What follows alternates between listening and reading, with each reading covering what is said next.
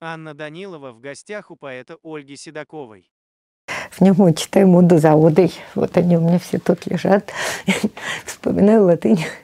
Две выпускницы классического отделения. Э, вот одна из них преподает сейчас латынь э, в Хельсинки, а другая в Лондоне. Они такой семинар предложили хора Хорациана. И, значит, просто читать все оды одну за другой. Естественно, те, кто э, хоть немного могут э, это делать. Но потом мы вместе читаем и разбираем каждую строчку.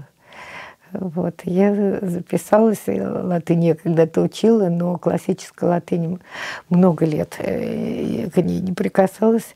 И мне очень трудно, надо сказать. Потому что Гораций трудный поэт очень. В, этом, в отношении языка трудно.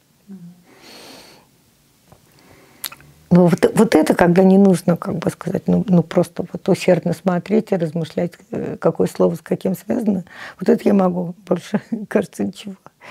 И это успокаивает в каком-то смысле так, отвлечешься. У Волноваха название не сейчас узнали. А, ну да, я да, даже вот про, про это написала. С детства я это слово знаю, хотя сам город Волноваха никогда не видела и даже на картинке не видела. А, просто моя подруга, а, с которой мы дружили с четвертого класса 10 лет, она каждое лето отдыхала у бабушки и бабушка ее жила в Волновахе. Мы переписывались, поэтому это слово мне знакомо, так сказать, даже моторно, сколько раз я писала на конверте Волноваха. Вот, и, и узнала, что этого города просто и нет совсем. Потом я тоже узнала уже, вот от самой Тони я это не слышала, что там была большая греческая колония тоже. А другая моя школьная подруга гречанка – и много ее родных жили в селах э, вот вокруг Мариуполя. И все эти села, некоторые из них тоже уничтожены совсем, просто совсем.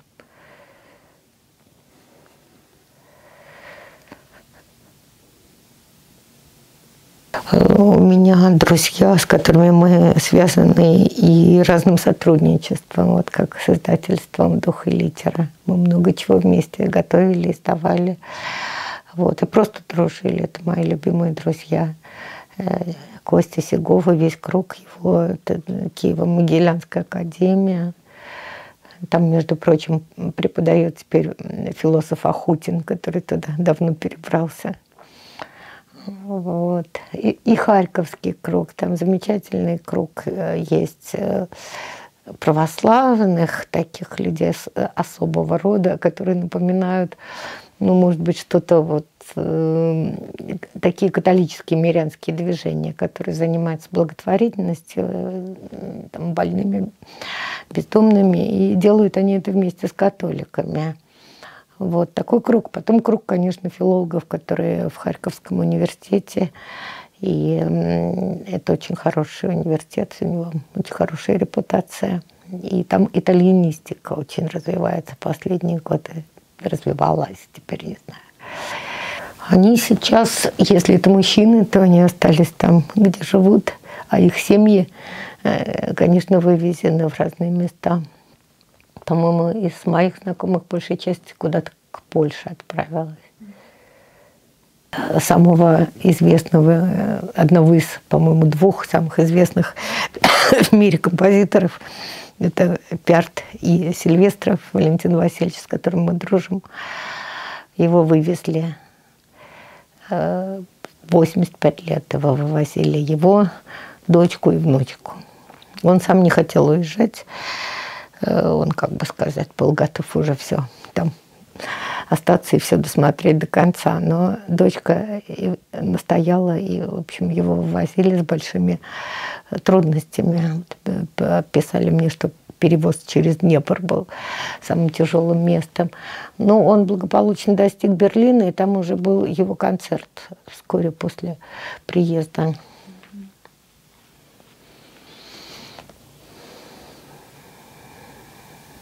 Как вообще сейчас ваш день проходит?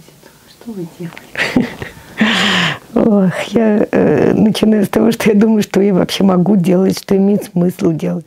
То есть, конечно, какой-то автоматизм э, бытия подорван, и совершенно непонятно, э, как взяться за что-то, за оставленные вещи. Некоторые у меня, допустим, старые обещания, которые давно должна была закончить, но, но не могу сосредоточиться, и нет, ну как бы стимула даже нет. А вроде, а зачем это все делать? Ну, тот вопрос, который при обычном положении дел не встает. Вот, и потом понемножку выбираюсь и чего-нибудь делаю.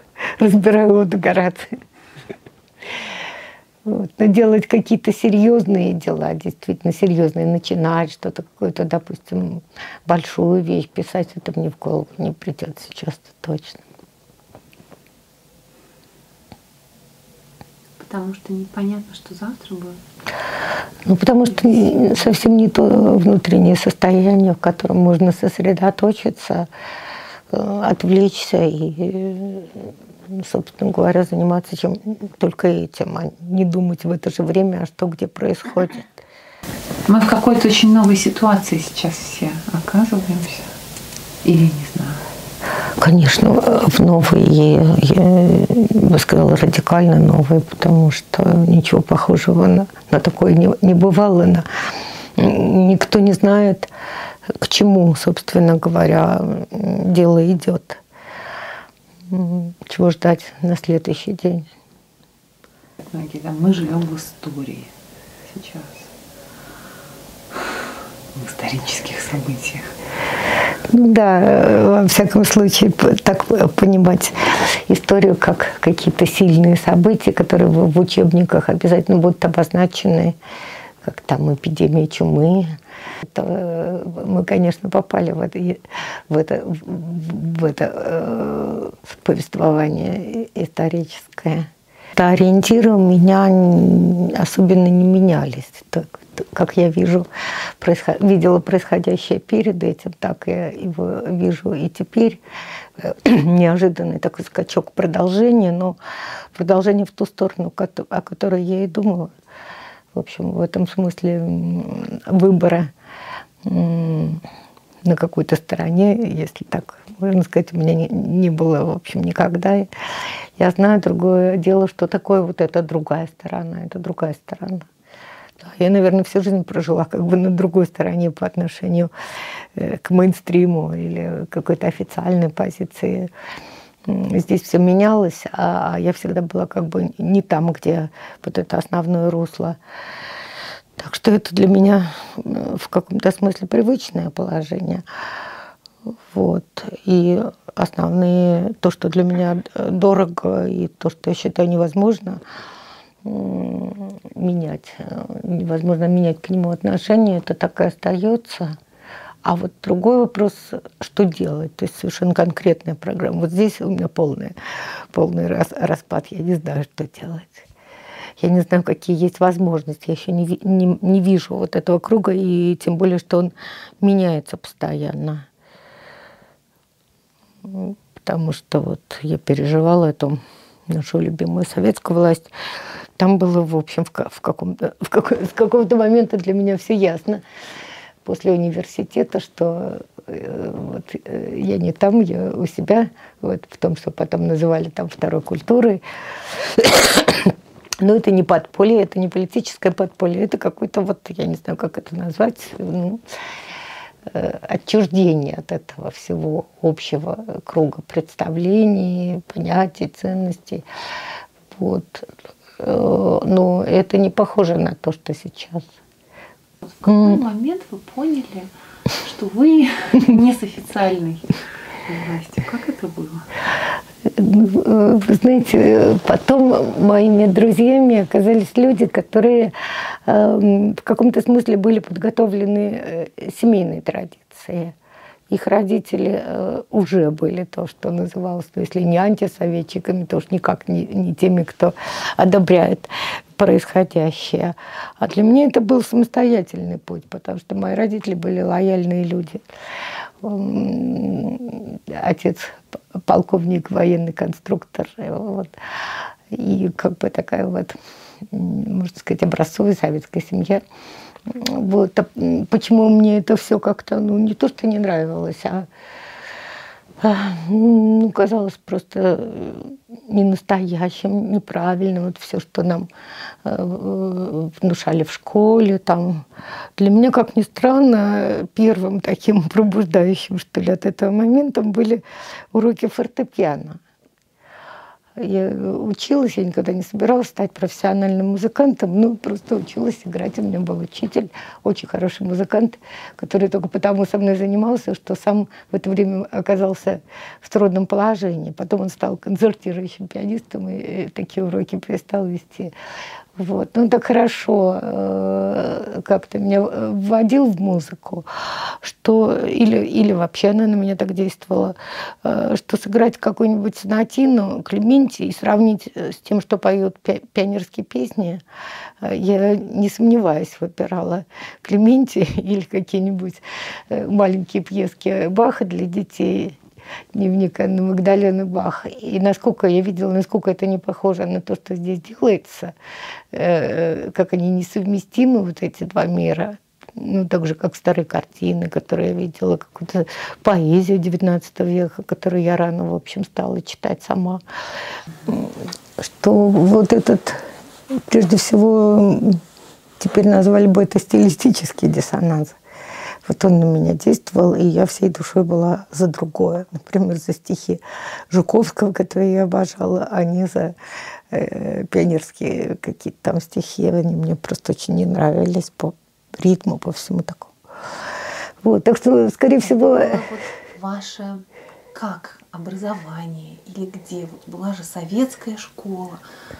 Как так вот вы обожали Жуковского? Не знаю. Не знаю. Кто не читал, специального политического литературного кружка не было. Нет, такого кружка, тем более это раньше было. Потом я уже занималась в литературном кружке Дворца пионеров, когда, значит, я э, писа, стала писать стихи, и э, как-то вот родители меня решили пристроить куда-то, где учат литературе. Вот, но там как раз ничего в эту сторону не развивало. Это был ну, преподавательница нашей была такая Вера Ивановна Кудряшова, про которую говорили, что она была когда-то подругой Крупской или назначенной Крупской вот на такую работу с детьми литературно одаренными. Вот э, такая дама, что надо. Вот, поэтому ничему такому она не могла бы научить. Это у меня был исключительно личный, личное такое влечение вот, красивым стихам. Таинственно, мне очень таинственно все нравилось, что непонятное, что обычно советского человека сразу отталкивало, непонятно. А мне как раз привлекало то, что непонятно, вот оно как раз к себе и тянуло. Оно обычно было к тому же и прекрасным. Вот, так что нет, потом я встречала, мне очень-очень посчастливилось, что я встречала людей, которые для меня эти э, двери, которых в семье не могли бы открыть, э, открывали. Вот как мой учитель музыки, первый Михаил Григорьевич Ерохин, потом второй Владимир Иванович Хвостин. Это я уже в университетские годы с ним занималась. Он был э, пианистом у Зары Долухановой, у Виктории Ивановой, он с ними Э, человек изумительный совершенно. Вот. И они как- как-то вот э, эти, приоткрыли, как я говорю, для меня эти двери, в которые меня очень тянуло, потому что мне, например, Михаил Григорьевич говорил, чтобы сыграть эту пьесу, ты лучше бы сходила вот в музей Пушкина и посмотрел бы там вот на такую-то картину. Э, то есть это было довольно широкое объяснение всего через все. И это мне очень нравилось. Я чувствовала, что это для меня родной мир. А вот, вот эти все маршировки все совершенно отталкивало. Вот. И, и такие люди мне э, действительно можно сказать, что судьба или э, Бог ко мне благоволил, что мне просто такие люди постоянно встречались с которыми мне было очень э, интересно, и я чувствовала, что полезно, что они мне могли сказать то, чего я совершенно не знаю. У меня была такая, э, наверное, врожденная почтительность к учителям. Я готова была э, очень слушать и следовать чему-то, но, но при этом такому, чего мое сердце одобрило. Вот так просто учить нет. Такое странное. Это, это ну, просто склад, наверное, такой. Э, в семье у нас не было гуманитарных людей. И я довольно рано поняла, что я хочу заниматься словесностью. Причем не в Лит-институте. Э, я могла бы в Лит-институт поступить очень легко, кончая школу, потому что к этому времени я была победительницей поэтического конкурса школьников в Москве. Вот это считалось такое важное дело. Я уже к этому времени такие вполне приличные стихи сочиняла. Вот. И их до какого-то времени печатали, потому что, ну, одно дело написано Оля Седокова, восьмой класс, это ничего. А вот если это Оля Седокова, которая уже не восьмой класс, вот тут их уже перестали печатать, что не, а, не подходят. Я совершенно ничего от этого не переживала, потому что э, к этому моменту я уже училась на филфаке. Когда все, э, мне сказали, что такие мы, стихи у нас не печатают. В тех же газетах в «Комсомольской правде», где до этого печатали в отделе детское творчество или там школьное э, творчество. Вот. Совершенно мне как-то было не до этого долго, потому что я просто э, с интересом занималась разными вещами, которые можно на филфаке узнать. Вот, и не заметила этого перехода, и это меня нисколько не подвигло к тому, чтобы менять манеру и писать так, как э, принято абсолютно. Мне это не, манера также не нравилась, как стихи Агнии Барто, например, а не Жуковского. Ну вот, так что нет, никаких у меня тут кризисов не возникало. Вот. А в университете, да, я... Э, мне очень хотелось, во-первых, учить языки, которые я учила не так, как учат обычно у нас, чтобы ну, действительно владеть этим языком. Мне только хотелось единственное на них читать. Вот, это была моя, у меня главная задача. И обычно, э, чтобы учить какой-то язык, мне нужен был любимый поэт – чтобы мне хотелось его прочитать в оригинале.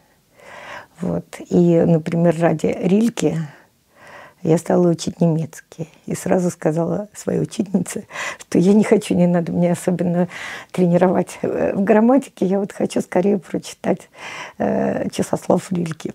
Вот она была очень умная дама и, и поняла, чего я хочу. И мы действительно там через короткое время уже стали читать Рильки.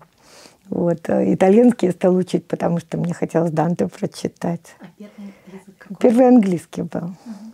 Угу. Как ну, раз кажется... Английский же тогда в основном как-то учили. В школе? Ну да. Да, очень Более мало. французский, немецкий. Нет, в, в, учили много, но, но плохо. Если это не, была не языковая школа, а у меня была не языковая, так что я Э, ну, тоже, опять же, родители, учитель, учители меня брали для того, чтобы сдавать экзамены в э, вступительные экзамены на, на филфак. Так что немножко побольше, чем в школе, я все-таки я знала. иностранный язык? Конечно, обязательно сдавали на, на любое отделение. Угу. Я не могу оценить, какие были требования, но они были все-таки выше, чем э, то, что давала средняя школа обычная средняя школа, не языковая. Поэтому почти все, кого я знаю, перед тем, как поступать, занимались с учителем, чтобы хоть немножко, хоть немножко как-то этот язык превратить э, в э, употребимый, чтобы можно было хоть что-то понимать и читать, потому что это было смешное обучение. Все, как мы учили какие-то топики. Вот. Да, ну английского любимого поэта у меня такого не было, ради которого бы я хотела э, очень хорошо понимать язык. Вот как-то такого не было. Потом, потом, кажется, конечно... Что английская поэзия, она какая-то, ну какая-то вот она странная. Ой, нет, там замечательные. Потом я, потом я уже прочитала замечательных английских поэтов, конечно. И один из моих любимых, у меня есть э, круг моих любимых поэтов, он не ограничивается языками. Вот. У нас обычно даже наши филологи-русисты как-то вот этого не понимают, что есть такой случай, и он не единичный. Э, что когда человек говорит поэзию, он имеет в виду не только поэзию на своем языке, что он читатель других поэтов. И они для, на него тоже каким-то образом влияют. Это будут искать там только здесь, среди этого языка. Ну, так было с Пушкиным, ну, ну мало ли с кем было. Вот. И поэтому для меня поэзия, это, конечно, поэзия на разных языках. И довольно рано я так, так это для себя как-то и осознала. Вот. И я много, многое очень для себя узнавала там. У Рильки, там, у Бадлера, вот, для которого я старалась усовершенствовать французский. Вот. Да. А с живым языком я столкнулась уже гораздо позже, когда меня пригласили как поэт in residence в, в Англии. И как поэт in residence я там должна была вести семинары. Э, вот. И тут я поняла, что я просто ничего не понимаю, что они мне говорят. Э, как-то я могла сказать, что я хочу сказать, но понимать я не могла. Я говорю, пожалуйста, еще раз, еще раз. Вот, пока мне э, мой коллега английский русист не принес какой-то такой курс, реального произношения, то есть как, как, какие там буквы на самом деле не договаривают, и все такое. Вот тогда я немножко стала понимать, потому что я, я была поражена, что язык, на котором я уже много прочитала, много вроде как слов знаю, я их не знаю, просто устную речь, она, она у меня как-то совсем не членится на слова. Так что это был драматический опыт. А вы поступали в 60 в 67 году. Что-то вы знали про события 68 года? А, события 68 года я не знала, потому что, то есть, как бы сказать, конечно, это доносилось, но не очень ясно, потому что в это время я болела. Я даже потом оказалась в академическом отпуске. И была я в таком состоянии, что, как бы сказать, вряд ли я разбилась на гоночном велосипеде, у меня было сотрясение мозга, потом такое психическое состояние очень тяжелое, так что год я провела как бы не совсем в себе. И вернулась уже на другой курс. И как раз этим летом, когда я в таком была виде, все это и случилось. Поэтому я узнала все как-то позже. Но что все переменилось, я э, поняла, вернувшись на филфак, на другой курс. Потому что э, обстановка в университете очень переменилась после 1968 года то, что мы вначале могли свободно обсуждать с, с преподавателями. В общем, я застала как бы самый конец оттепели, когда казалось, что, в общем-то, ну, мне тогда не было нужно больше свободы, чем ее было. Мне, мне, это, мне это вполне хватало, что можно обсуждать свободно между собой, с, э, с преподавателями разные там темы. Вот. И после этого уже все это кончилось ничего такого. И дальше все это такое усугублялось.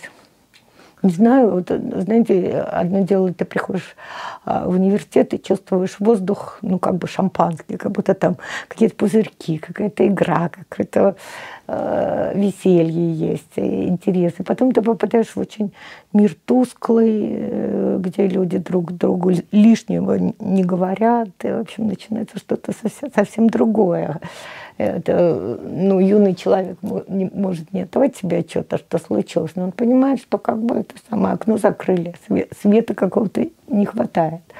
Ну, а дальше больше, дальше там ввели рабфаки и стали набирать людей по классовому признаку и, и это тоже очень переменило общую атмосферу, потому что вот э, первые курсы, я бы сказала, потом, когда я видела разные европейские, американские университеты, что по существу э, это было похоже. То, то как мы э, ко многому относились, к одежде, там, к еде, ко всему. В общем, вот студенты конца 60-х годов были похожи, на самом деле, на европейских. И потом все это превратилось э, в, в такой дом мод, все какие-то э, выменивали тряпки, косметику. В общем, то, что как бы с университетом совсем не должно быть связано. Вот. И для меня это связалось как-то с рабфаками, когда появились вот эти новые люди с такими интересами. Может, несправедливо это мне впечатление. Вот. И, и конечно, такая э, жесткость идейная дальше только нарастала после 68 года. Вот. Но не было еще такой полной мертвечины, потому что в университете было много просто великолепных преподавателей. принципе, конечно, какое-то удивительное тоже э, положение дел, что э, мы могли э, слушать просто великих ученых, которые вдруг оказались в одном месте. Вот, конечно, Аверинцева, допустим, преподавать не давали в университете. Он читал только какие-то лекции, которые ему разрешили. Э, вот эту византийскую эстетику, это как бы был уже факультативный курс преподавать. Общий он никогда не мог, да и византийскую ему скоро велели прекратить, потому что говорили, что это религиозная агитация. Вот. Что, в принципе, ты и было, хотя он, конечно, не был агитатором, но последствия его курса были огромные, потому что очень многие люди по-своему как-то обратились, многие из его слушателей стали даже священниками, ушли в монастырь. В общем, э, воздействие было очень сильное его лекции. Да, и там был э, в это время Мордашвили, который тоже скорее читал факультативные лекции по философии, читала философии 20 века. Ну, а потом я уже встретила на старших курсах, наверное, или в конце, вот эту непубликуемых авторов, то, что называется самоздат или вторая культура. И вот это уже была моя как бы вторая среда филологическая или наоборот даже первая, не знаю. Вот. И особенно мне нравились больше э, ленинградские поэты, такие непечатаемые. Я скорее примыкала к ним, чем к московским. Хотя с московскими тоже была знакома и с Леней Губановым, и э, вот Сергеем Морозовым, как мы выяснили.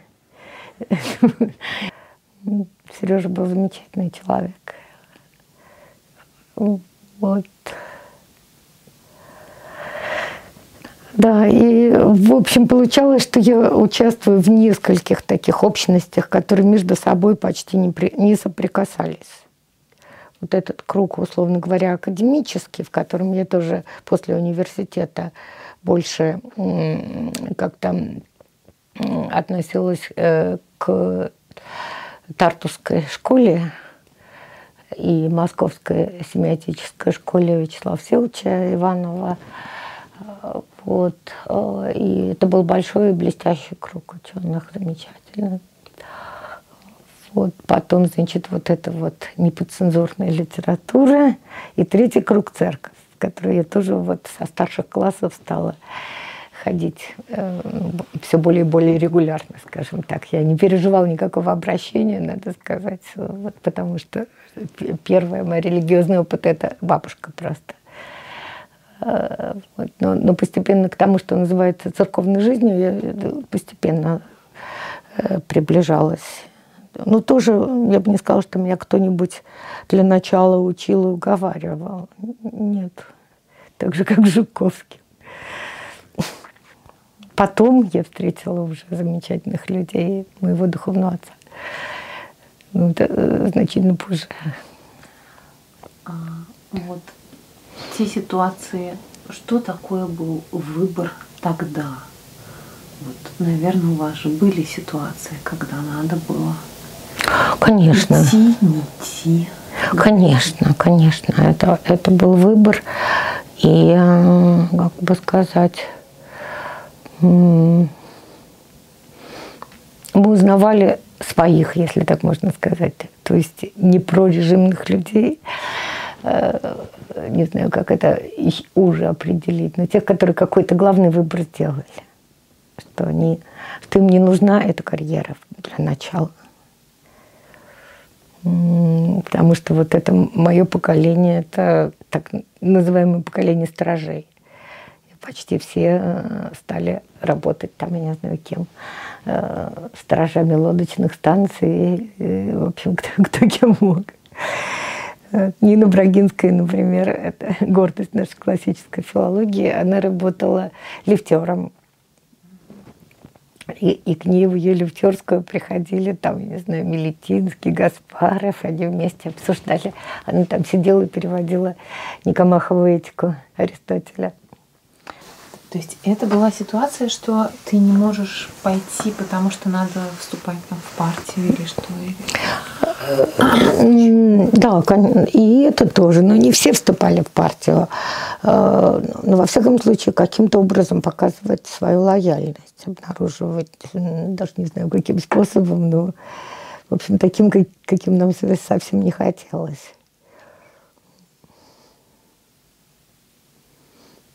Вот это нужно было как бы знать и об этом не жалеть, что скорее всего, обычного рабочего места по твоей квалификации у тебя не будет. Ты не будешь университетским преподавателем. Э, допустим, еще что-то такое не, не будут в широкой прессе опубликованы, то, что написано, что ты пишешь. Э, да, это надо было знать, но мне кажется, это, этот выбор делался один раз навсегда.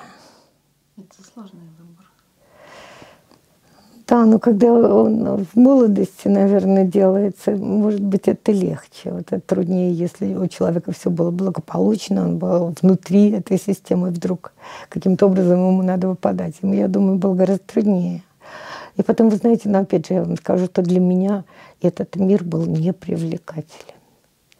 То есть, э, как бы сказать, я не чувствовала, что я теряю что-то потому что очень уж некрасиво все это для меня выглядело. Мне не нравились эти люди, у которых на лице лежала какая-то печать. Вот это ему, это компромиссы, конформности, просто совсем они мне не нравились. Я такой не хотела быть. Получается, что вот вы молодая девушка с блестящим образованием, и вот вы понимаете, что ваша вот перспектива, ваша судьба в этой жизни – это да, вот поколение лифтеров. Как вот это вот у вас, а, как вы с этим жили? Вы знаете, у меня, мне это не причиняло настоящих страданий, как ни странно. Потому что многие люди из нашего круга, нашего поколения переживали это очень тяжело. И в нашем поколении было много самоубийц в молодости люди кончали с собой. Э, тот же Сережа Морозов, э, потому что он не мог вынести вот этого. Эм, ну, поэту нужно, чтобы его слово куда-то шло. И через, видимо, когда это, может быть, можно выдержать несколько лет, год, два, три, но если это десятилетие и ничего другого, то многие вот из-за этого не могли жить. А мне скрашивало это то, что у меня были при этом прекрасные читатели. Вот я помню, как я читала в Тарту как раз э, Никита Ильич Толстой, мой э, научный руководитель в университете, он сказал Юрий Михайлович, попросите Олю почитать стихи. Вот так что он меня представил, и я читала перед ну, самой взыскательной публикой, о которой только может мечтать поэт. И я видела, как это отзывается, я слышала их отзывы. Поэтому, как бы сказать, то, что, то, что мне почти не нужно было ничего больше. Вот. Но не всем так посчастливилось, конечно. Я не чувствовала себя человеком, забитым в каком-то глухом подвале, потому что у меня всегда были эти читатели не только ученые, в разных местах музыканты, художники. Вот. Поэтому остальное меня так сильно не волновало. Но я говорю, что для нашего поколения было, для многих это было причиной действительно вот самоубийства, что так жить невозможно дальше. Я думаю, что вообще таких ситуаций было немало но я их не переживала, как правило, как что-то такое совсем судьбическое, вот такого, чтобы я назвала, вот, вот это было просто э, судьбоносный выбор, я не могу сказать. Э, но, например, как я освобождалась от работы в Ленинской библиотеке. Потому что э, я я не люблю, как ни странно, вот я сама же говорила, что я все время жила как бы в стране, то общепринято, ну, не в споре с ним, не в диспуте, а вот просто в стране, да. Вот. Но при этом мне всегда не нравились самовольные решения.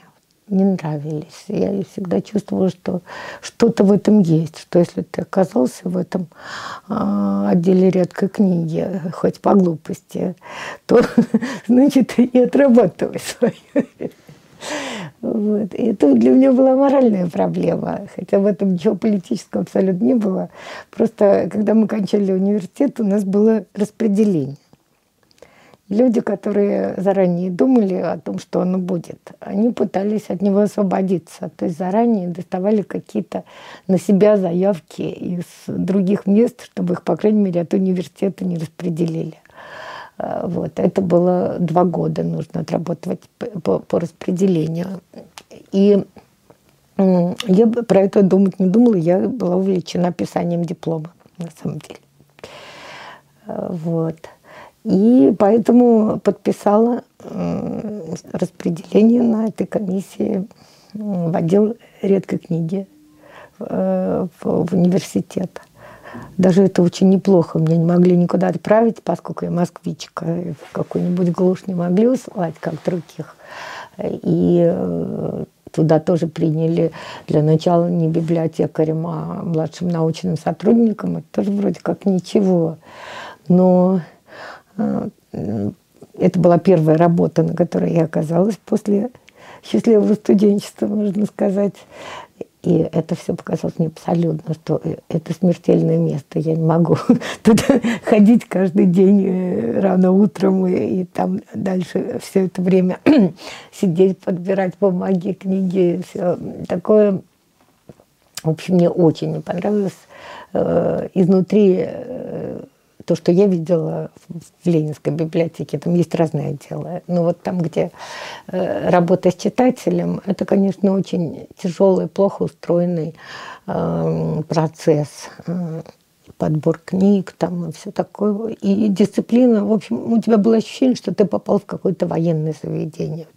Дисциплина жесткая, но осмысленности очень мало.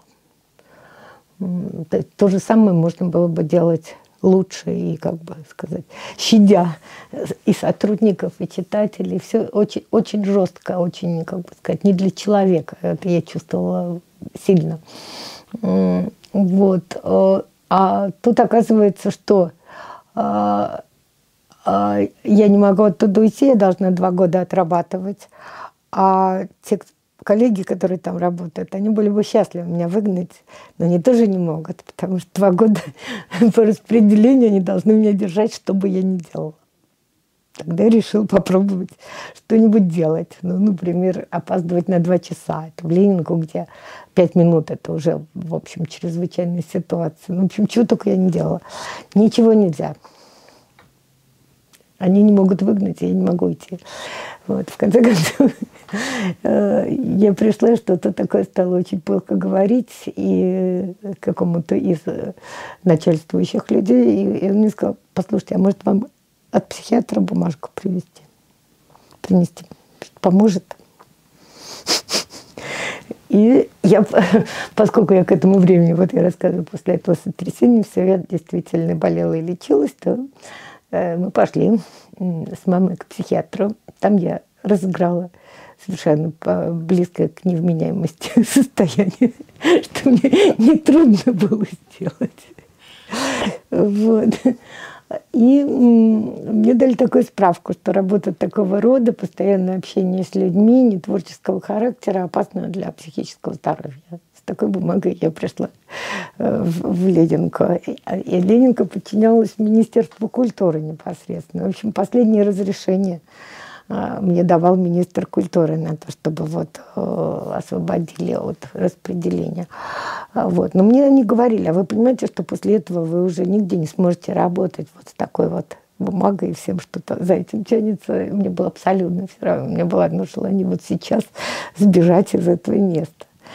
И надо сказать, это из тех моментов жизни, которые у меня остались как некоторое такое чувство ну, говоря по, по-христиански, греховности, что я вот это сделала и э, добивалась вот таким образом. И как бы э, может быть вполне, что еще, если бы я потерпела каких-то несколько месяцев, там нашлось бы место, которое меня вполне устроило. Мне хотелось, допустим, я была бы рада работать в рукописном отделе, потому что я очень любила полиографию, заниматься э, рукописями. Но в то время это было невозможно именно вот в этом. В общем, что-нибудь да случилось. Мой друг, допустим, покойный Борис Дубин, работал э, в Ленинке в каком-то там отделе социологическом и был очень доволен. Это была не, не вот эта страшная армейская дисциплина, как э, в нашем отделе редкой книги. Так что у меня было вот ощущение какое-то самовольно сделанного решения, за которым, естественно, все последовало. То есть никаких уже других приличных работ мне не светило. И дальше?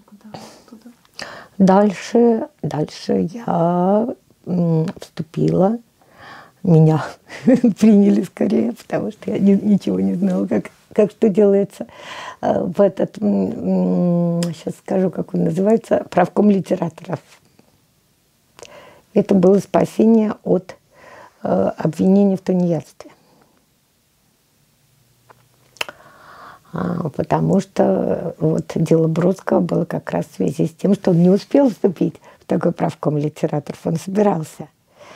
Э, вот. Это были удивительные такие места и в Питере, и в Москве, может, еще где-то, которые назывались профессиональный комитет литераторов при издательстве, например, советский писатель, еще каком-то. Они сохранились э, с 20-х годов еще когда не было союза писателей. И они были устроены по другому принципу. А, там не было э, вот э, то, что подписывают в Союзе писателей, там подписывают э, там, кодекс, не кодекс, что-то такое. В общем, что такое, что должен делать советский писатель, быть верным слугой коммунистической партии и так далее. Э, по-моему, второй или третий был распространять атеистическое учение передовое и так далее. Вот. Здесь не было никаких таких уставов, устав назывался. Вот. И э, это было организовано как э, такое общество взаимопомощи в то время литераторов. То есть ты туда вступал, достаточно было принести справки, что ты публикациями зарабатываешь минимум, который в это время э, был определен там по-моему, он был для начала 30 рублей в месяц. Два года, что ты зарабатываешь этот минимум, и рекомендации от каких-то известных людей. И все. А, вот. Но на самом деле это не так-то было и легко с заработком, потому что публикаций-то у меня в принципе не было. А, я только делала рефераты зарубежной филологии – я уже стала референтом в, в НИОНе, внештатным референтом, как многие тогда, кто мог читать на других языках и, и реферировать литературу. Я с большим, в общем-то, увлечением читала э, современные, только что вышедшие западную филологию э, на всех языках, на каких могла читать. Э, вот. И получила за это ну, совершенно какие-то гроши, там 5 рублей в месяц, наверное. Других публикаций у меня не было. Вот. Ну, э, когда я пришла э, получать справку о гонораре, я смотрю и вижу, что э, выдающая справ, справку девушка, она пишет. Э, то есть она мне выдает какую-то невероятную сумму, которая хватило бы там в 10 раз. Я думаю, где же, интересно, эти деньги? А потом смотрю, она пишет, допустим, выдано 5 рублей, и того 5 выдано 5 рублей, и того 10. И она другой столбик сложила, вот этот вот нарастающие суммы между собой. Так что в этом смысле было все прекрасно. Рекомендации мне написала э, Елена Зиновьевна и Давид Самойлов. И вот, э, так сказать, формально я была защищена тем, что я состою в этом правкоме литераторов. Э, работы более-менее постоянные. Это были вот эти рефераты, которые в большом количестве я читала и писала. Так и продолжалось. А, собственно, а жили на что? Вот на это. Вы знаете, жить можно было очень бедно.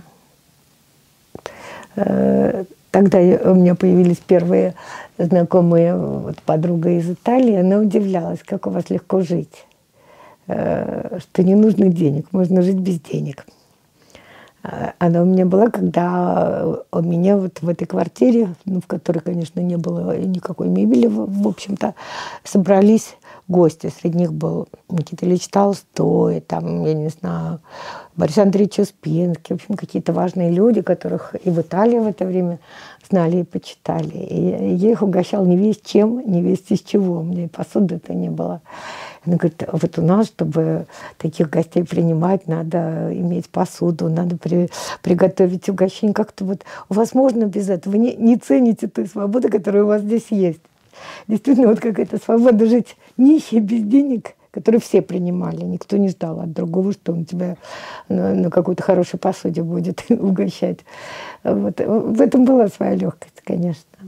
Ну, то есть на минимальную там еду, одежду. Да, все совершенно, совершенно хватало, потому что у нас были очень-очень маленькие потребности.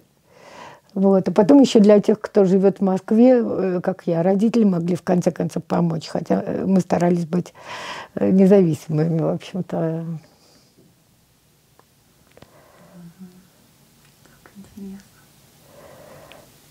Да, и тогда мне, это моя первая итальянская подруга, которая здесь приехала преподавать итальянскую литературу и язык в университете, она преподавала Франческо Кесса. Она мне многое э, рассказала про Европу. И я думаю, что когда я впервые там оказалась, э, вот это несколько лет дружбы с Франческой, они мне больше эм, об этом рассказали, чем если, чем вот какой-то просто вот приезд. То, что приехал человек и как турист, приезжий может увидеть за короткое время. Потому что с Франческой я в каком-то смысле поняла, что это за мир, чего там требуется от человека. В общем, такое было очень для меня познавательное знакомство. Иногда я ездила в Петербург, поскольку билеты тоже, можно сказать, почти ничего не стоили. И можно было легко самому бедному человеку найти эти там 11 рублей на поезд. Э, вот. И, и э, там я встречалась э, с Еленой Шварц, Кривулиным, и тоже некоторыми университетскими людьми, вот таким известным благоведом Дмитрием Евгеньевичем Максимовым. Вот. И они сюда приезжали. Писательской жизни э, э, вступать в союз писателей мне, естественно, никогда не хотелось настоящий союз писателей, потому что я читала этот устав. Я думаю, нет. Почему они потом возмущаются, что их выгоняют, если они действительно подписали, что они обязуются служить партии. Такое. Дальше был сам издат, это все расходилось. Э, Причем, не знаю, кто как, но я не принимала ни малейшего участия в распространении. Я делала вот этот первый тираж, 4-5 копий, как получалось, и все. Дальше это была, э, я думаю, это совершенно неправильное название, сам издат, потому что не сам автор себя издавал. Его издавали читатели. Это был читательский издат. Если тебя кто-то полюбил, он тоже перепечатает. И, и так далее. То есть это был в своем роде какой-то естественный отбор. Э, я, например, сама перепечатывала эм, рукопись Москвы Петушков. И, соответственно, каким-то пяти человекам его э, дала эти машинописи. А, а Бибихин мне рассказывал, что он раза три подряд перепечатал «Москва. Петушки». Так ему понравилось, и всем хотелось подарить. Вот. И так э, мои тексты, которые я собирала в книжке рукописные, они расходились, и ко мне могли приехать читатели откуда-нибудь с Дальнего Востока. Если бы кто-нибудь этим занимался, он бы мог понять, э, какая там кровеносная система, как это связано. Я так могу понять, что это почти всегда университеты, пединституты были вот такими точками э, распространения, музыкальные училища. Ну, в общем, как-то, видимо, по-разному. Да, и они попали э, таки за границу, потому что в это время уже уезжали многие. И первая у меня книжка вышла в Париже. Э, они как здесь. А, вот этого я до сих пор по-настоящему не знаю. Она вышла у Струве, в МК-пресс. Потом, когда Струве сюда стал приезжать, и как-то праздновали его юбилей, а, вот, я его поздравила, э, что э, все выступали от лица читателя, а я говорю, что я могу вас поздравить от числа э, авторов, которые первый раз были напечатаны именно в вашем издательстве. А он так покраснел, и он очень он был такой по-старинному честный человек, очень смущался, когда его что-то беспокоило. И потом мне сказал, вы знаете, я должен признаться, я был против издания ваших стихов. Вот, я их не понимал, мне очень стыдно, вы меня простите, но я совершенно не понимал. Это настояла Наталья Дмитриевна Солженицына. Вот, вот она здесь, вот вы ей можете сказать то, что говорили мне, потому что я был издателем по неволе. Вот. И он еще не один раз у меня за это просил прощения при разных встречах. Да, но на самом деле вот это уже было опасно, конечно, потому что вот тогда меня вызвали на Лубянку поговорить. Это уже я не знала, я этой книжки не видела. Как вас вызывали? Ой, это целая история, довольно длинная. До этого происходили какие-то странные вещи, стали происходить. Ко мне подходя, подходили на улице какие-то э, незнакомые люди, что-то говорили, там, типа, а вы сейчас в консерваторию едете? Вот. И э, в таком роде как бы ну, давали почувствовать свое присутствие. Я никогда не писала ничего в грубом смысле антисоветского, меня просто это не интересовало. Вот. Э, но сам факт распространения, ну, собственно, в ранних стихах Бродского тоже ничего нет такого, что можно было бы назвать политическим в таком конкретном смысле слова. Вот. Просто уже то, что, что что-то расходится, что что-то им встречается в большом числе копий, это уже достаточно. Тем более вот вышла эта самая книжка в Париже, которую я сама еще не видела. Я не знала, что она вышла. Это просто туда перебрались вот эти вот ходившие по рукам э, экземпляры. Они их сами выбрали, я не участвовала в выборе ни в чем. Значит, Наталья Дмитриевна была главным действующим лицом, с которым мы тоже не были знакомы. Вот. И, э, в общем, предупреждали меня настоящие, как бы сказать, профессиональные диссиденты.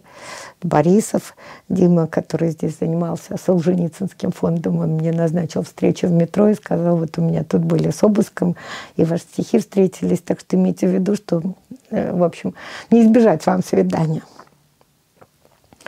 А я для себя решила, что я буду жить Э, не заботьтесь э, о том, слушают они, не слушают, где они и вообще вот как потому что был распространенный психоз. Люди приходили и начинали прямо искать, где эти подслушивающие устройства, э, закладывать телефоны подушками и, и в таком роде. Мне так совершенно не хотелось, вот, и поэтому так я фаталистски думаю, ну если слушают, пусть слушают. И вот однажды звонят мне и, представляется человек Михаил Александрович Мошкин. Вас, вас беспокоит Михаил Александрович э, Мошкин из Комитета государственной безопасности. Нам с вами надо увидеться. Вот. И э, а мне Дим Борисов дал инструкцию, как себя вести при вызовах и допросах. Я первый пункт тут же и говорю – а где повестка? Там смеются так ласково и говорят, Ольга Александровна, у меня тогда еще не принято было так уж по отчеству называть. Понимаете, повестка присылают в гораздо более серьезных э, случаях. И вам лучше до этого не дожидаться, чтобы к вам с повесткой пришли. Вот. Дальше так, слово за слово. Ну, одним словом, я вас завтра жду в течение дня – вот там, знаете, вот в нашем таком красивом старинном здании, да, на, на первом этаже кабинет такой-то. Когда вам удобно, мы не будем назначать время. Но... Вот. И я, ну, это, конечно, было, знаете, такое ощущение загробного льда, конечно, что они появились. Вот. И я поехала, не тратя времени, к Никите Ильичу Толстому. Потому что я предположила, что они, репатрианты, вернувшись в Россию, должны были быть под колпаком. и что он хорошо знает, как э, в этом случае что делать. Потому что э, то, что предлагали наши такие профессиональные диссиденты, было понятно по первому опыту, что я этого не смогу. Это для какого-то другого человека. Вот это все, да, покажите мне сначала повестку. Нет. Вот. Никита Ильич спокойно, значит, это выслушал, говорит, ну, я вам советую, все-таки пойдите, потому что они не отказываются от своих планов. И если вы не пойдете, э, подготовившись как-то психически, то они могут вас э, на улице, например, э, задержать или где-нибудь там в театре. Будет гораздо хуже, вы будете не в том состоянии, чтобы разговаривать. И дальше он мне изложил много полезных советов только один был лишний. Это, если что, говорите, у меня слабые нервы. Ну, у меня нервы, знаете, слабые. Если что-нибудь спрашивают, вы не хотите отвечать. Я не знаю, у меня нервы слабые, я этим не интересуюсь. Вот я говорю, нет, это не пройдет, потому что как раз в то время э, главной угрозой была психушка. Вот тоже принудительная. Психушка э, вовсю использовалась. Тем более в моем случае это было вообще очень легко даже оправдать. Ну, лечилась уже, так почему бы еще не полечиться? Вот. Я говорю, нет, надо что-то другое. Он подумал, да, он сказал, ничего из себя не изображайте, у вас все равно не выйдет. Они прекрасно понимают, вот что человек это делает. У вас очень хороший так имидж э, для них. Вы словно упали. Вот немножко, немножко так э, пережмите там. Ничего я не знаю. Я люблю жить в уединении. Вот эта фраза, надо повторять ее. Я люблю жить в уединении. И повторяйте, говорить, не, не думая о том, подходит в этом месте или не подходит. Вот это обязательно. Ни на что э, не соглашайтесь. Ничего про других не говорите. Потому что самая невинная вещь, которую вы скажете, может быть использована против этого человека. Вот вы просто, ну, вот такой вот человек с Луны, не знаете ничего живете в уединении. Вот. И, значит, э, все это выслушав, на следующий день я решила, что никуда я все-таки не пойду. Сижу дома, читаю или чем-то занимаюсь. И тут приходит мама. И при ней звонит этот же Мошкин и говорит, Ольга Александровна, как же так, мы договорились, я вас жду, уже день к концу рабочий, а вас нет. Вот мама, увидев, в каком я состоянии, говорит, что это такое, я говорю, ну вот, э, рассказала все. И она говорит, я пойду с тобой. И действительно поехала со мной. А по дороге купил мне вот такую маленькую чекушечку коньяком. Говорит, выпей для смелости. Я говорю, ну это будет видно. А ты, а ты надень темные очки. Вот мы с ней приехали туда. Я вхожу и вижу человека, который уже э, как бы неуловимого лица. А, просто к этому мы уже очень привыкли. А, Но, ну, в принципе, э, никаких э, характерных черт э, не запомнишь. Вот такие лица были. И я обычно запоминала хорошо лица, но я поняла, что два часа с ним просидев, я бы не могла его вполне не узнать, встретив. Потому что как ну, совсем, ну, что называется, ни блондин, ни брюнет, ну, ну все как бы одни отрицательные свойства. Вот. И, значит, вошла в темных очках. И он закрыл дверь и положил ключ в карман. Я посмотрела, а на окнах решетки. Хотя это первый этаж. Я думаю, да, решетки. Потом поглядела дальше. Комната абсолютно пустая. Большая, пустая, никаких портретов, ничего нет. Но там внизу как бы такой антиалтарь, вот как это, видимо, какое-то маленькое пространство. И казалось мне, что, э, может быть, там кто-то есть, но никак о себе не дает знать. А, вот. Я сел за один стол, он за другой. Да, когда он, этот ключ, он говорит, вас не нервирует? Я говорю, ну, по-моему, у вас так, наверное, положено. Хорошо. Вот. И дальше начинается разговор. А, а, и ни, ничего, никаких письменных не ведется записей. Все это как бы устный разговор. А, вот. И я, значит, думаю, литературный вопрос или религиозный. Потому что религиозные, за религиозные тогда больше давали. Там была такая серия вот каких-то процессов маленьких э, за распространение религиозной литературы, в чем меня также можно было бы обвинить. Вот. Ну, когда мы сели, он так поглядел на меня и сказал, мы хотим с вами поговорить о литературе. И у меня очень отлегло на душе, потому что я поняла, что это легче, чем другой вопрос. Ну и дальше начался долгий путанный разговор, э, много раз про разные вещи и про знакомых, и что я думаю о том-то, и, э, в общем, и даже теоретические вопросы. Что такое талант, например? А зачем ну, вот почему так получилось, что из всех наших писателей 20 века вот на Западе ценят э, тех, кого мы преследовали, а, а не других. Вот Пастернак, там, Мандельштам. А почему нет не каких-то других? Вот как бы вы сказали. Ну, наверное, они самые талантливые.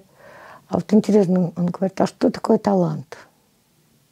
Я говорю, да вы знаете, это, я не возьмусь определить, что такое талант. Ну, как-то его все отличают. Он так подумал и говорит, влекущая сила. Хорошо? Я говорю, хорошо, влекущая сила. И он говорит, дело в том, что мы не хотим больше так ошибаться, чтобы э, преследовать талантливых людей. Э, вот. И дальше он мне про многих-многих спрашивал, талантлив ли такой-то, талантлив ли такой-то. Я про себя говорила, очень-очень талантлив. Наконец он разозлился, когда ему явно э, было, что, что это не так. Он говорит, ну что у вас получается, что все, что ли, талантливые? И тут же взял себя в руки и говорит, да, в каком-то смысле каждый человек талантлив. Я говорю, ну да.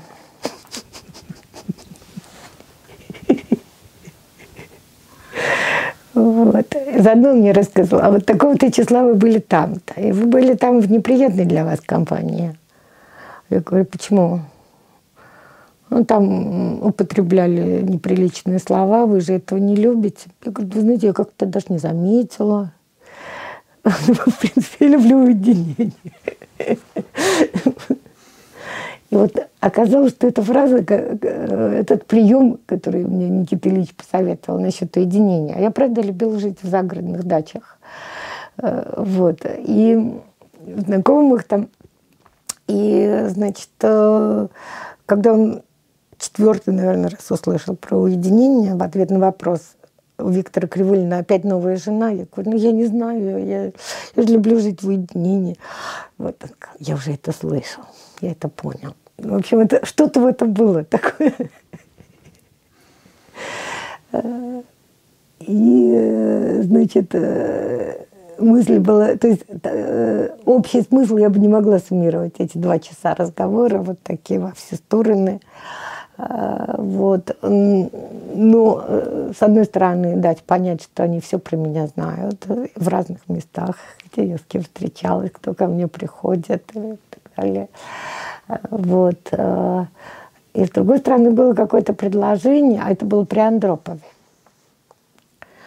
Что вот, может быть, вы будете нам давать консультации. Вот, э, вот этого человека стоит делать публичным. Почему? Нам не нравится вот это положение, что литература разбита на официальную и неофициальную. Надо это как-то, в общем, соединять. Но нужно, чтобы какой-то специалист э, подсказывал, э, кого печатать, а кого нет. Я говорю, ну, знаете, я не подхожу для этого. Мне нравятся те, кто на меня похож. Ну, зачем вы на себя наговариваете? Ну, ваше мнение авторитетно. Вот. Ну, общем, много чего там обсуждалось. А, и, э, ну, в принципе, я сказала, что нет, э, никаким консультантом я не буду и, э, по таланту.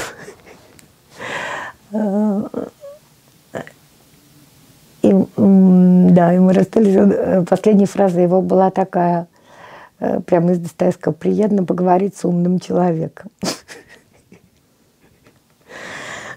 Вот. Потом, да, ни, никакой подписи от меня не требовалось. Совершенно. Вот. Ну, он так сказал, как бы между делом. Но я думаю, что наша встреча останется между нами. Вот. И прихожу домой, смотрю в зеркало.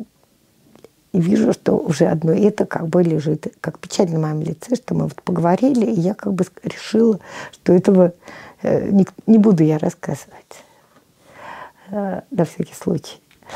И э, мне очень не захотелось, не захотелось таким лицом ходить. Я побежала к Нине Брагинской и стала ей тут же все рассказывать. Потом прихожу удовлетворенно, смотрю в зеркало, все в порядке. Вот. Ну, надо сказать, что через какое-то время, когда ко мне приезжала одна а, немецкая а, славистка, которую переводил Марин Цветаева. Луиз Мари Бот, помню. И она была в ужасе, потому что ее вызывали, с ней разговаривали. Она на следующий день уезжала. вот она мне тоже назначила встречу где-то не в помещении и стала рассказывать, какой ужас. Я говорю, да вам ты чего бояться, вы сейчас улетите и все. Ну, самое большое напишут персон нон чтобы больше не пускать. А так-то чего? Но она была напугана просто до истерики вот самой этой встречи. Э, вот. А потом на другой день приезжали ко мне какие-то поэты из провинции. И вот мы сидим на кухне, выпиваем, звонок и говорит, а это я, Мошкин. Ну, как ваши гости? Я говорю, какие гости? Думаю, неужели они сквозь телефон видят, что здесь вот гости сидят? Зарубежные гости. Я говорю, у меня нет никаких зарубежных гостей. Ах, Ольга Александровна, Ольга Александровна, ведь могли бы, могли бы и правду сказать И, э, в общем, на этом наш разговор кончился. Не знаю, значит, они за Мари Луис следили, что она ко мне зашла даже не, не в квартиру, а вот где-то мы по парку Дубке погуляли. А, а она провинилась тем, что она кому-то сюда возила приглашение на отъезд. И, и их нашли у нее. Она потом могла еще возвращаться сюда? Знаете, я с ней больше никогда не виделась, не знаю. Михаил Леонович Гаспаров с ней дружил, они переписывались, он даже напечатал, э, то есть не он напечатал, после его смерти напечатали переписку его с Марией Луисбот, которая с ним консультировалась о каких-то моментах перевода Цветаевой. Вот. А я больше ее не видела.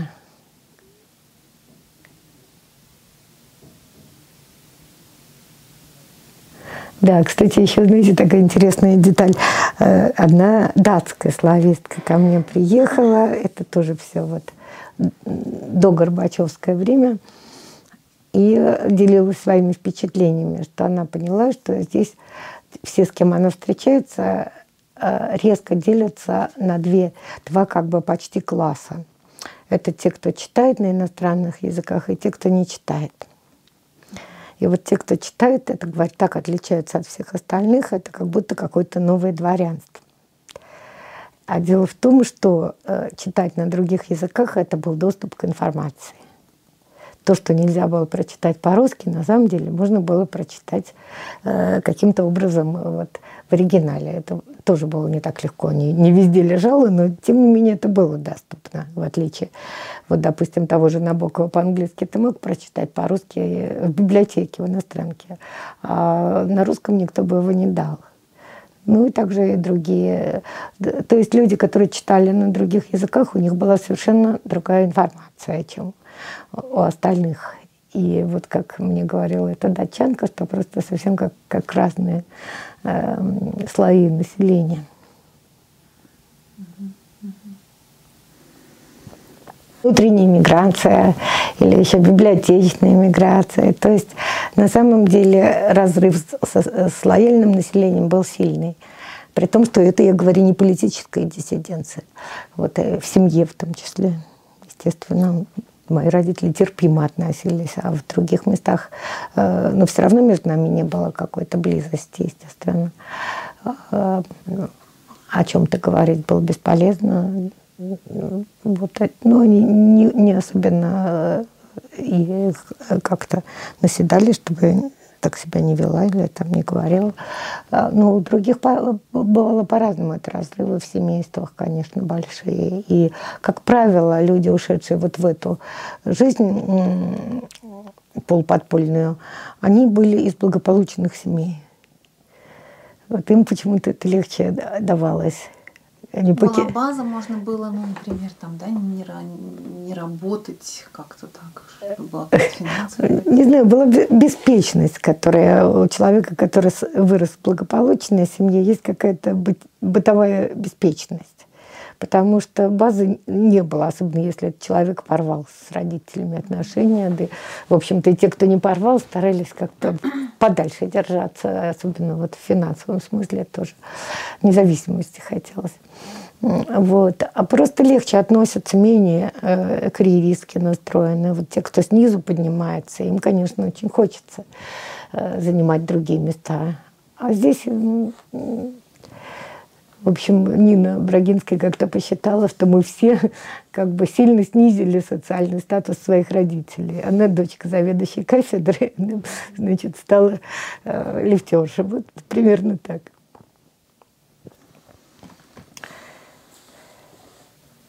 Можете что-нибудь почитать?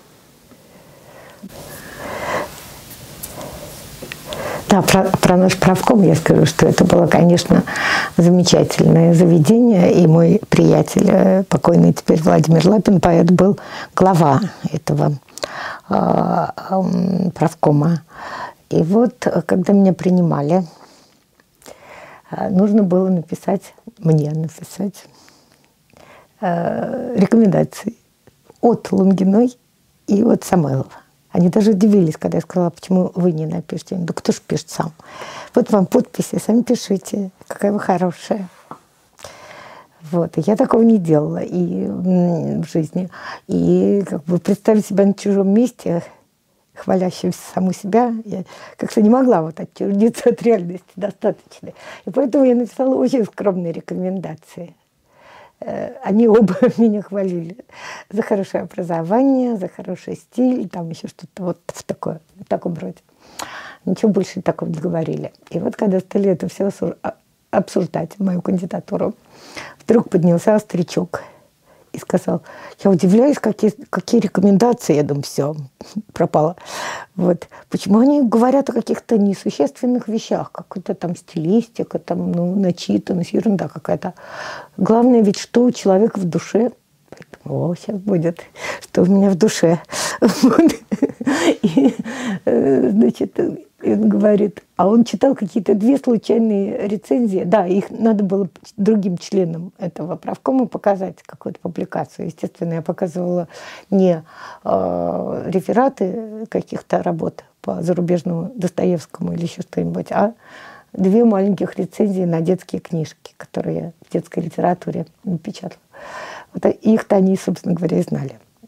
И вот он говорит, вот я прочитал, и, вы знаете, не скроешь что у человека стоит за спиной. И вдруг он торжественно объявляет, так вот, э, у Ольги Седоковой за спиной стоит идеал добра и красоты. Мы ее примем. Оказалось, что он был какой-то то ли э, сын Маршака, в общем, какой-то, в общем, старый такой литератор. Да, и поэтому там в основном были люди, которые нигде не могли пристроиться. Это был для всех э, вот такой э, отмазкой просто. Идейных людей, так называемых, там совершенно не было. И было ощущение это тоже своего рода второй культуры. Э, но при этом время от времени приезжали комиссии и проверяли. Каждый год надо было обновлять данные о своих заработках.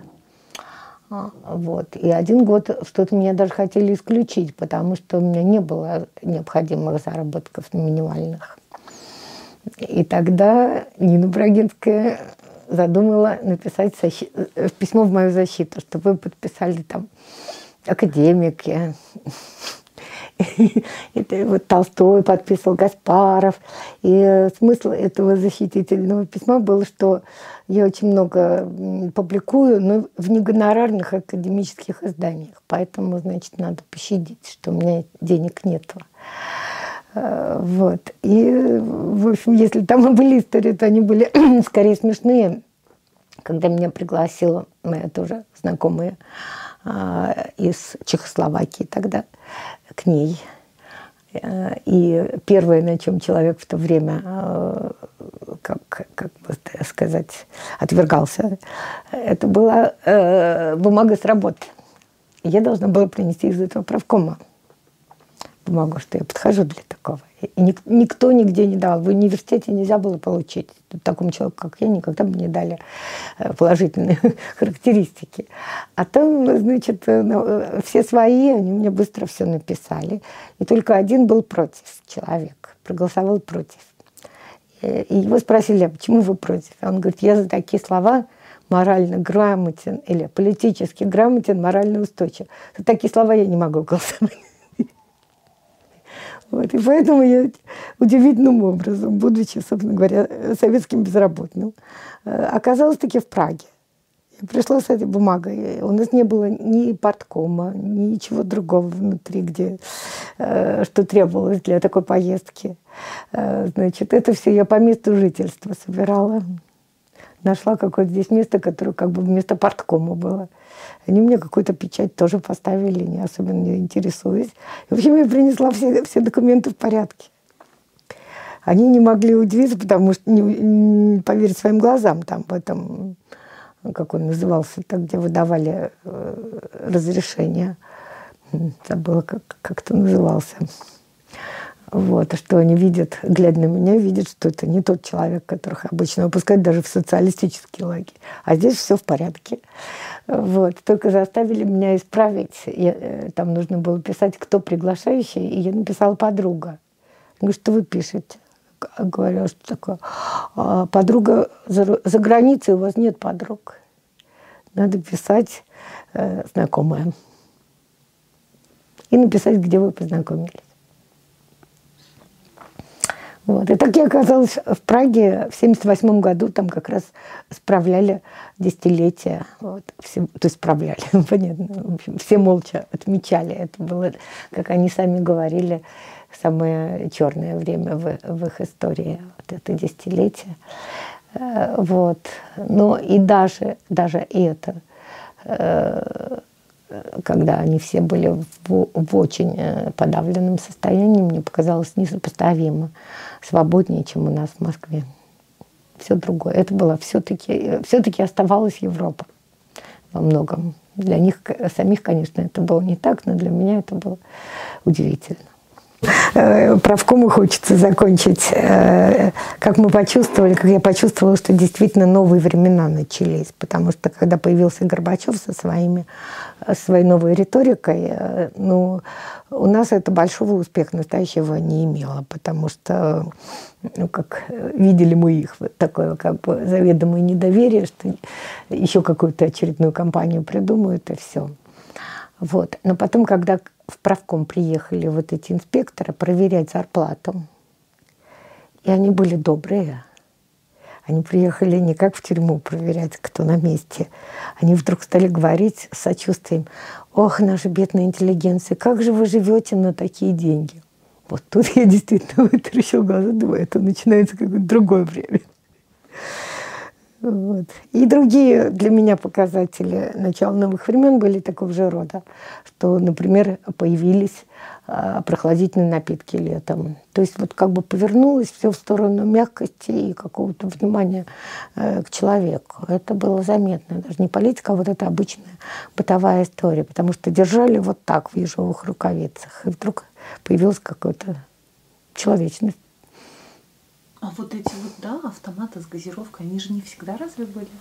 Автоматы были, но чаще всего они были сломанные, что-нибудь там стаканов не хватало. А тут появились такие накрытые беленьким и бумажкой столики, и на них разные наливали напитки. Да, разрешили э, выбирать самим в овощных магазинах картошку, морковку, Потому что до этого, что тебе сунет продавец, то и бери. А тут вдруг нам, пожалуйста, пожалуйста, выбирайте.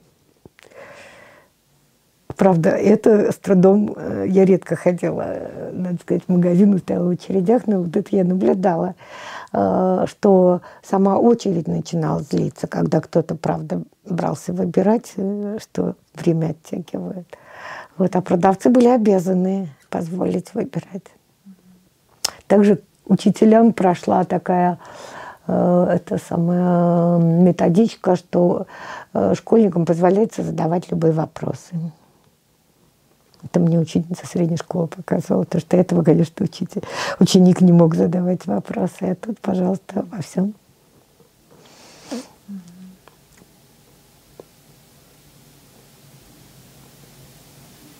И какое было вот, а внутренне, как вы это воспринимали?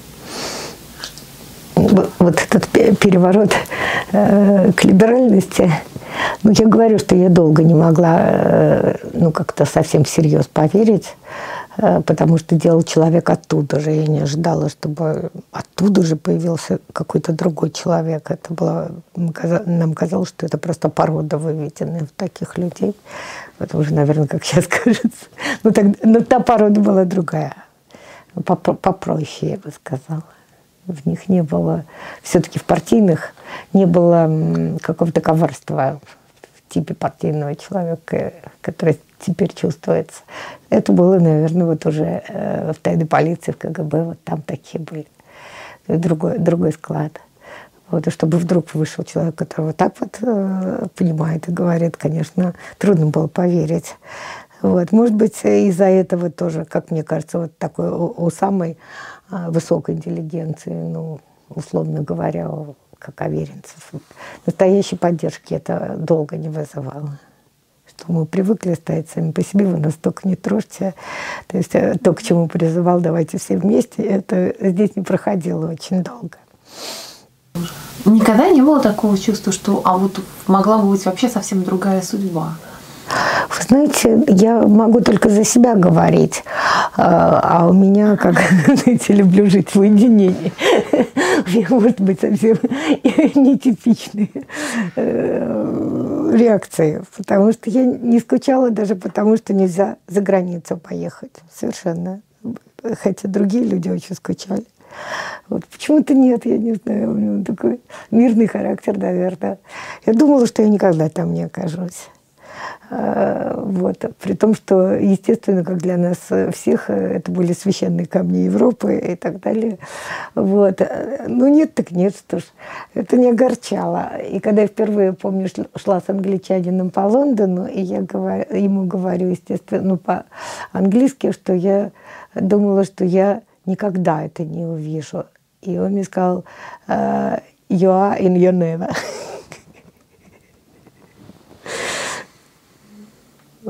Ну, конечно, шок встречи с другим миром, даже при том, что вот я Прагу навестила, все равно было, конечно, огромное, но это уже отдельная история. Но ну, опять же, для меня может быть меньше, чем для других, потому что я общалась с людьми оттуда. Вот я, э, а, а кто мог общаться? Ну, кто не боялся, потому что это считалось вообще-то потенциально криминальным. Та же самая Франческа э, жила уже второй год в Москве и сказала, что я первый человек, который пригласил ее домой. Боялись иностранцев домой приглашать. Вы не понимали опасности? Э, что что-нибудь может быть? Да. Ну, наверное, не совсем понимала. А может, она и не была такой уж большой.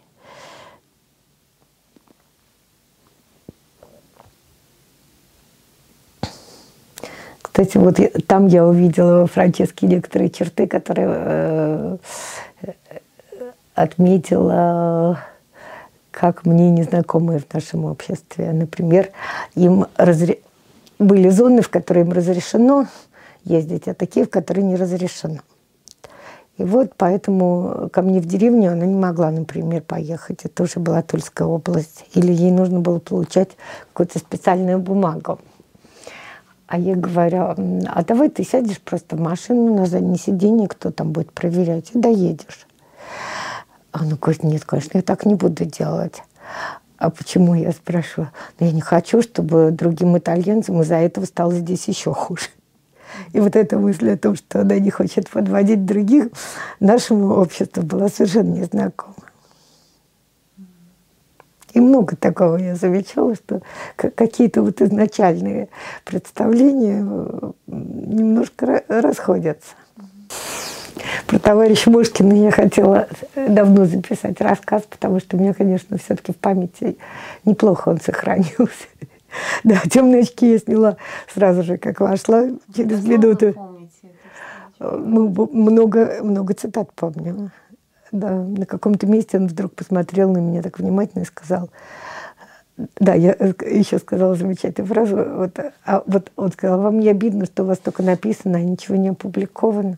Я ему на это сказала то, что мне Никита Ильич не подсказывал. Это я сама придумала и говорю, ну, знаете, я фаталистка.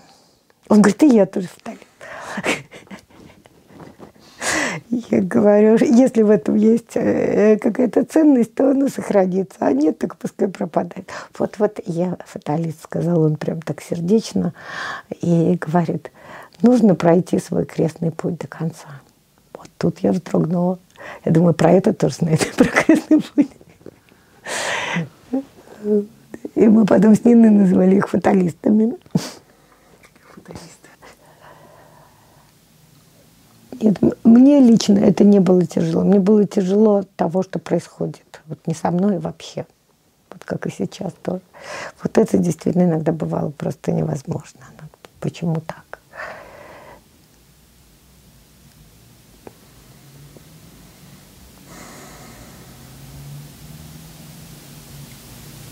Да, и я не сказала, что держала. Эта эпоха была очень вдохновенной. Вот не знаю, как теперь у молодых людей, я их мало знаю. Вот, э, потому что нам казалось, вот это открывался такой мир огромный, смысловой, там с Аверинцевым прям вся вселенная. Э, вот. И у всех было столько надежд что-нибудь там написать, сочинить, узнать. В общем, я бы сказала, что настроение, особенно в 70-е годы, было очень вдохновенное, что все еще не, не общественно, но для, для тебя лично, что ты узнаешь еще не только Рилькина, там, не знаю, еще кого. В общем, вот это держало, конечно. И я видела, что, во всяком случае, здесь вот эти годы относительно либеральные. Такого настроения больше не видела. Все как будто и так доступно, но и надежд тоже не всегда. Все уже сказано, все написано. Есть такое. Нам так не казалось, наоборот. Вдруг у нас было немножко чувство вышедших из тюрьмы, а, потому что у нас были выходы, были окна, куда смотреть. Вот, вот это.